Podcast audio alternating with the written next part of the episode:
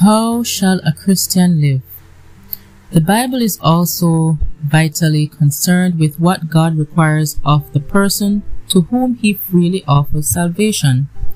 And the Bible provides directions on how to live and what to do in today's world. Sometimes this is in the form of specific rules and sometimes it is in the form of principles which are applied daily through the help of the Holy Spirit. Jesus and the biblical writers were Jews, and that meant that they obeyed a series of laws that God gave to the Hebrews while they wandered in the wilderness. Jesus said that all these various laws could be summarized in a few words.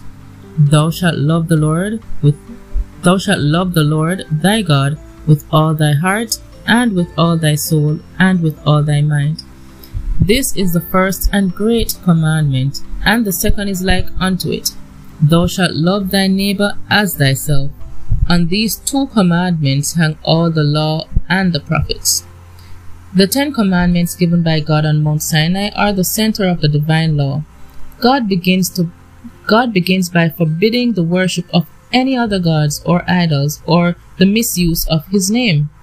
Then he commands that one day a week be kept holy and that the children honor their parents.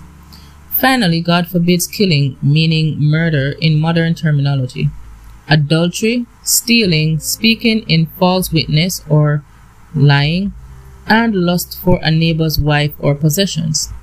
Jesus also said that a person can break any of the commandments in any through Jesus also said that a person can break any of the commandments in thought as well as deed. If a man looks on a woman in lust, he has committed adultery in his heart. The Old Testament includes numerous laws which Christians are not expected to follow. With Jesus Christ's sacrifice, the need for the Hebrew priesthood and the ritual sacrifice disappeared.